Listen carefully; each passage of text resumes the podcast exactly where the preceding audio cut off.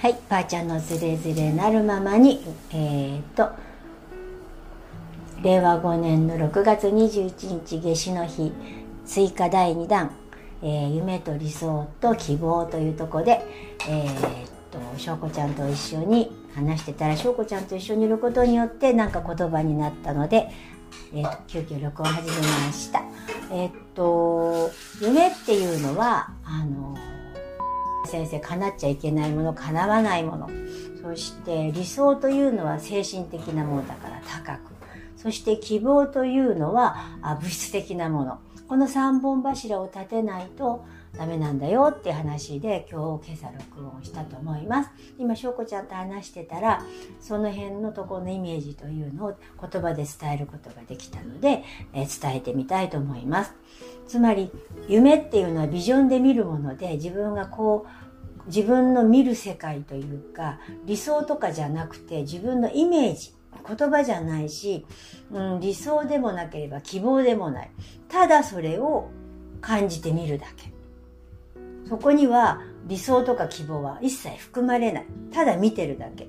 夢を寝てる時に見てる夢っていうのはただ見てるだけでしょって。だから、そのただ見ている夢の中の夢を感じてるだけでよくて、そしてそれが投影されて、自分の精神的なものの理想だったりその希望だったりが叶うから自分はどんな風に生きたいのかどうなりたいのかどんな人間になりたいのかあなたの10年後20年後自分のビジョンっていうかなイメージっていうものをしっかりと持つこれは叶うと先生絶対叶うよとで希望っていうのも物質的なもの自分がどういう風な生活をしたいかどういうものに囲まれたいのかとか思うこと。これも叶うよ、必ず。ただ、夢は叶わないもの、叶っちゃいけないもの。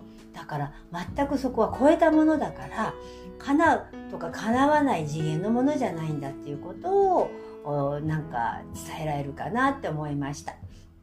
だから今自分がここにいて何ができるのかなって考えたりとかって感情抜きで感情抜きで自分が自分を感じるとそのつながりの中に自分がどこの立ち位置でどういう風な状態なのかっていうことを知れば自然とそれは流れていってなるものはなるしならないものはならないというようなそんな言葉なのかなと思います。大丈夫でしょうか？何か聞きたいことありますか？えっ、ー、とじゃあ意図をするっていうのはどこのポジションっていうか立ち位置になるんですか？自分のなりたい意図をしていくっていうか。あそれは今話しているものの前段階ですね。つまり段階があるから人というのは人間っていうのは理由とかそういうものを知りたがる。絶対例えばこの間もお話ししたけれども自分でありなさいとか愛あなたは愛あなたを愛あなたはだから愛し愛愛ですよね。愛でありなさいとか愛し続けなさいとかそのその愛そのものですとか言われた時に自分だとピンとこなくてどこを対象にしていいのかなって思うじゃないですか。例えばお花を見る時にお花を見ちゃうじゃないですか、うん。でもお花を見るんじゃなくてお花を感じるんですよね。うんだけどそこの行く前にまずお花というものを自分の中に意図しなければお花ってここにないじゃないですか。まずお花というものを意識のあの底に上げて意図することによってお花という認識があった上で今度お花のこの形というものに対しての交流というとこの段階に行ってそしてお花を見ている私とお花をそのお花を見ている私とお花から見た私みたいなイメージ。つまり知る人と知ら知ら知知る人と知られる人。つまりこの2つがな存在した状態で交流が起きる。でもその前の段階でそれを言っても難しいからだからまずここにいなさいと。そして自分が今どうしたいのかということは意図しましょうという形になるわけですね。つまり今私がここにいます。そして今私はお花を自分の中でというイメージをするわけですね。お花という意図をするわけですね。そうすると、お花という意図をしたことによって、お花が自分のものとして現れてくるというその小さな練習になるわけですね。そうすると今度花そのものになるわけです。次の段階はその知る人と知られる人になると。そうすると、花と自分の間に差がなくなって一つのものになっていく。溶け込んでいくんですね。そうすると、あなたはあなたでありながら花でもあるわけですよ。そうするとその欲がなくなるわけですね。意図して私は花というふうな意図したものを手に入れようとは思わない。つまり私は花なのだから、私自身が花だから、そんなことを思う必要がないことに気づくわけですよ。そうするとその中の今度交流が起きてきた時に、知る人と知られる人という形で例えるならば、お花はあなたを知る人にあって、あなたはお花、あ、逆だわ。あなたがお花を知る人になり、お花は知られる人になるわけですよ。わかりますか？そしてその、その交流の中を、それを見ている存在がある。これが3つの状態。この交流の中が、そのお花を見た瞬間に、シュワッと一つになった時、だから自分がお花をじーっと見ていれば、見ているお花の方に行ってしまったら自分はいなくなっちゃうでしょ逆に今度お花の方に行ってお花が私を見てると思ったら今度自分がいなくなっちゃうでしょそれが今度もう一つ三つ、三つになっちゃったら今度また三つの方の俯瞰したら二つを見てるけれどもここもまた分離してしまうでしょ。分離のない状態まで持っていく。溶け込ましていくっていうのが結局タントラの中の瞑想なんですよ。そうすると超えたところに超えたところはちょうど何も起きてない真ん中の状態だからどっちにも行ける。その抜けてるわけですか超越してるところだからえプラスもマイナスもある。そのニュートラルな状態だから、自分はそれを捨ててないわけですよ。だから片っぽのとこで瞑想をして、えー、山にこもってとかいうのは欠けた状態一つが一人でいて自分が瞑想したらその欠けた状態の人との交流がないでしょ？それだと結局ポジティブとネガティブというところに関わった時に陰陽のバランスが悪いわけですよ。だけども、この世でもっていろんな人と会って交流することにより、両方を知ることによって、その両方を知るから真ん中があるわけです。片方だけだったら真ん中はないんですよ。だから真ん中になるというのは両方必要なわけで、それを超えていくという。すべてそうすると両方あるから絶対にエゴはなくならない。で、エゴというのは字が、マインド、心のところ、心のおしゃべりの仕方が質が変わるわけですよ。その今まであった感情も怒りを出そうと思ったら出せるし、喜びを出そうと思ったら出せる。でも、常に自分は真ん中でそれはできるけれども、自分がコントロールできる状態になってるから、怒ろうと思ったら怒れるけれども、その怒る、怒りに任せて自分が巻き込まれておかしくなることはもうない。常にあなたはニュートラルな真ん中にいるから。それが超えた状態だから、つまりそうすると、えー、苦しみと喜びはなくなるから、両方ともね。そうすると、お釈迦様の言う私服がなくなる。それが私服の状態だ。たとえ、なくな、両方なくなるから、幸せもなくなる。でも、それが幸せな状態。常に穏やかで、開いた状態で、統合されて、すべてと一体化した状態でいるから、何も恐れがなくなった状態の広がりの中に自分が存在と共にいることを感じているだけになる。そこに感情は存在していないけれど、感情を使おうと思ってできるということが大事。それはなくならないから。なくなっちゃったらダメだから。なくなったと思うのはそれは偽りだから。それはみんなやってることだから。だから、そこでまた次の性がやってくるわけ。これを両方真ん中に行ったものだけが次の性がもうない。抜けてるから生まれる必要がない。全てを受け入れたから宇宙と一体化して全ての流れの中に限りなく広がっていくからわざわざ小さな子宮に入って生まれてくる必要はもうなくなりますよ。ということでその抜け抜けると宇宙の子宮に入ったらもうその肉体を持つ子宮に入ることはなくなる。つまり必要性がなくなるということ。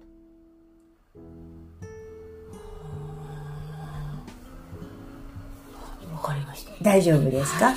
わからないけどわかりました。なんとなく。なんとなく感じましなんた。となく、えー皆さんの今この時なんですけれども焦らないでください、えー常に私たちはここにいます。そしてたあの今ここまでねあのよく来たと思います。皆さんねその段階その段階があります。だから全部この話を自分のこととして聞かないでください。これはそう段階段階がありますから今自分をを感じることによって必要な時に必要なものは感じられます。そして今そのメッセージをこの人は伝えてます。そして、えーたくさんのメッセージをあーそうですね。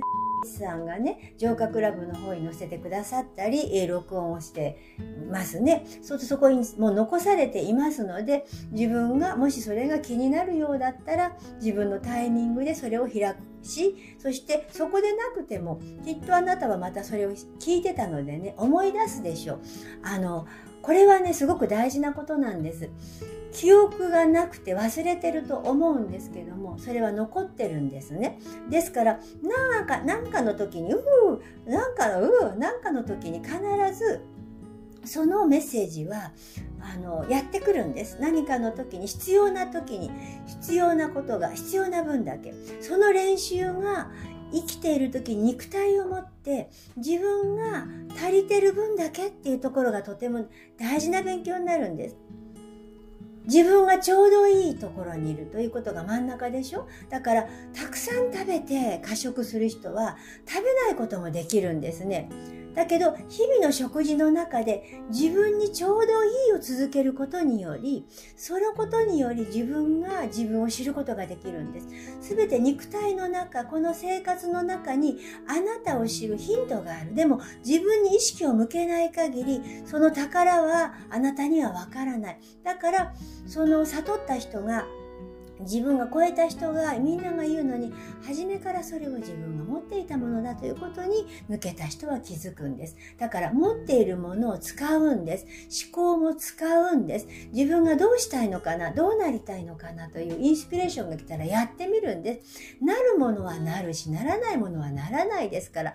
そして自分の中にあるものを全部出し切ってしまえば出し切ってしまえば何もなくなります。因果関係を追ってはいけません。なぜこうなったのかと考えてもそれは解決にならず、あなたを悩まし、あなたを苦しめるだけですから、そんなものはどうでもいいのです。今あなたがどうしたいのか、今あるべき姿を100%正しく見てください。自分自身を正しく聞いてください。正しく聞いてください。正しく見てください。そして正しい判断を自分に委ねて、自分がいいと思うことをやってください。人ではありません。自分がしたいと思うことをやってください。間違いはありません。やってみることによってあなたのカルマやあなたのトラウマやあなたのものが全部出てきます。それは人に向けるのではなく自分に向けてそれをやるのです。行動するときに、例えば先ほど、先ほどあなたお電話をしましたよね。その時にあなたはどっか表の対象物に電話をすると思ったので緊張したんです。自分が自分に伝えると思ってください。常に何かをするときに、新しいことを挑戦するときに、自分が自分に伝えていく。自分が自分に向き合ってる。つまり、お花と自分の関係。この交流が起きるんです。それが意識レベルではなく無意識レベルで起きるんです。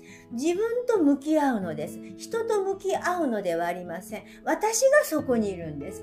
今の目の前にいるのは私なんです。その交流が心を開く。つまり全てを明け渡し、そして何があるとかないではなく、ただそれだけだから。そこからどうなるかなんて全くなく、今ここだけだから。今ここにいるだけだから。それがあるだけだ。から。そしてそれはどんどん流れていくから。何も考えることもなく委ねていれば、全てはあなたの思った通りに動いていくんです。その動いていく生き方は存在に任せるしかありません。あなたがどんな風に生きてきたかによるんです。あなたに必要のないものは捨てていかなければならない。だから、その時にその時に捨てていかない、捨てていかなければならない時には、あなたの道の中にその捨てていかなきゃならないえ横道道に入ることもあるでしょう。でも、本筋はあなたはずれることはないのです。ずれようがないのです。だからあなた自身を信頼して自分の心に従って自分の内に向かい向かうことによって広がりが出てくる。それはイエスでもありノーでもあるということなんです。その両方を踏まえたものがあなた自身だということなのです。イエスでもノーでも構いません。喜びでも苦しみでも構いません。同じことだから、どちらをとっても構いません。そこに意味はなく、ただそれを知ればいいだけ、今ここにいればいいだけ、やればいいだけ、ただそれだけなんですよ。よろしいですか？はい。ありがとうございました。皆さんのおかげで様々な方が様々な気づきを得ています。それはあなたたちには関係ありません。その人たちが気づきたいから気づいているだけですから、誰がしたからとか何がしたからではなく、これは宇宙全体の生命の中の流れの一つにしか過ぎません。数ある星の中の一つにしか過ぎません。それは大きい小さいではありません。あなたの命、あなたの命、あなたの命に全てが全てが備わわっていること、それだけです。ありがとうございました。どうぞまたこの6月の後半、ここが節目になると思います。節目というのは、あの、よくね、節目節目ってな、いつも言うじゃないという人もいるんですけども、常にいつもじゃないんですよ。今が節目なんです。毎週節目なんです。そんな風に思って過ごしてください。今しかないから。そしてこれは全体としての集合意識の中の節目というのがこの6月のこの夏至、つまりカレンダーではなくて、カレンダーではなくて、星の流れの中のエネルギーの中の節目になります。そして実り多い、これから後半戦になって冬に向かっていきます。春、夏、秋、冬、この四季があるこの日本だからこそ、それを理解することが割とたやすいんですよ。ヨーロッパに行ったことがあるでしょフランスの時に夏は9時ぐらいまで明るかったじゃないですか。日本はすぐ暗くなりますね。今ここがピークですね。そしてここからまたどんどんどんどん短くなっていきますよね。これが大事なんです。命はそこからまた生まれてくることを感じやすい。それが日本の土地だと思ってください。そしてあなたはそれを望み、それを目指して、その生命をここに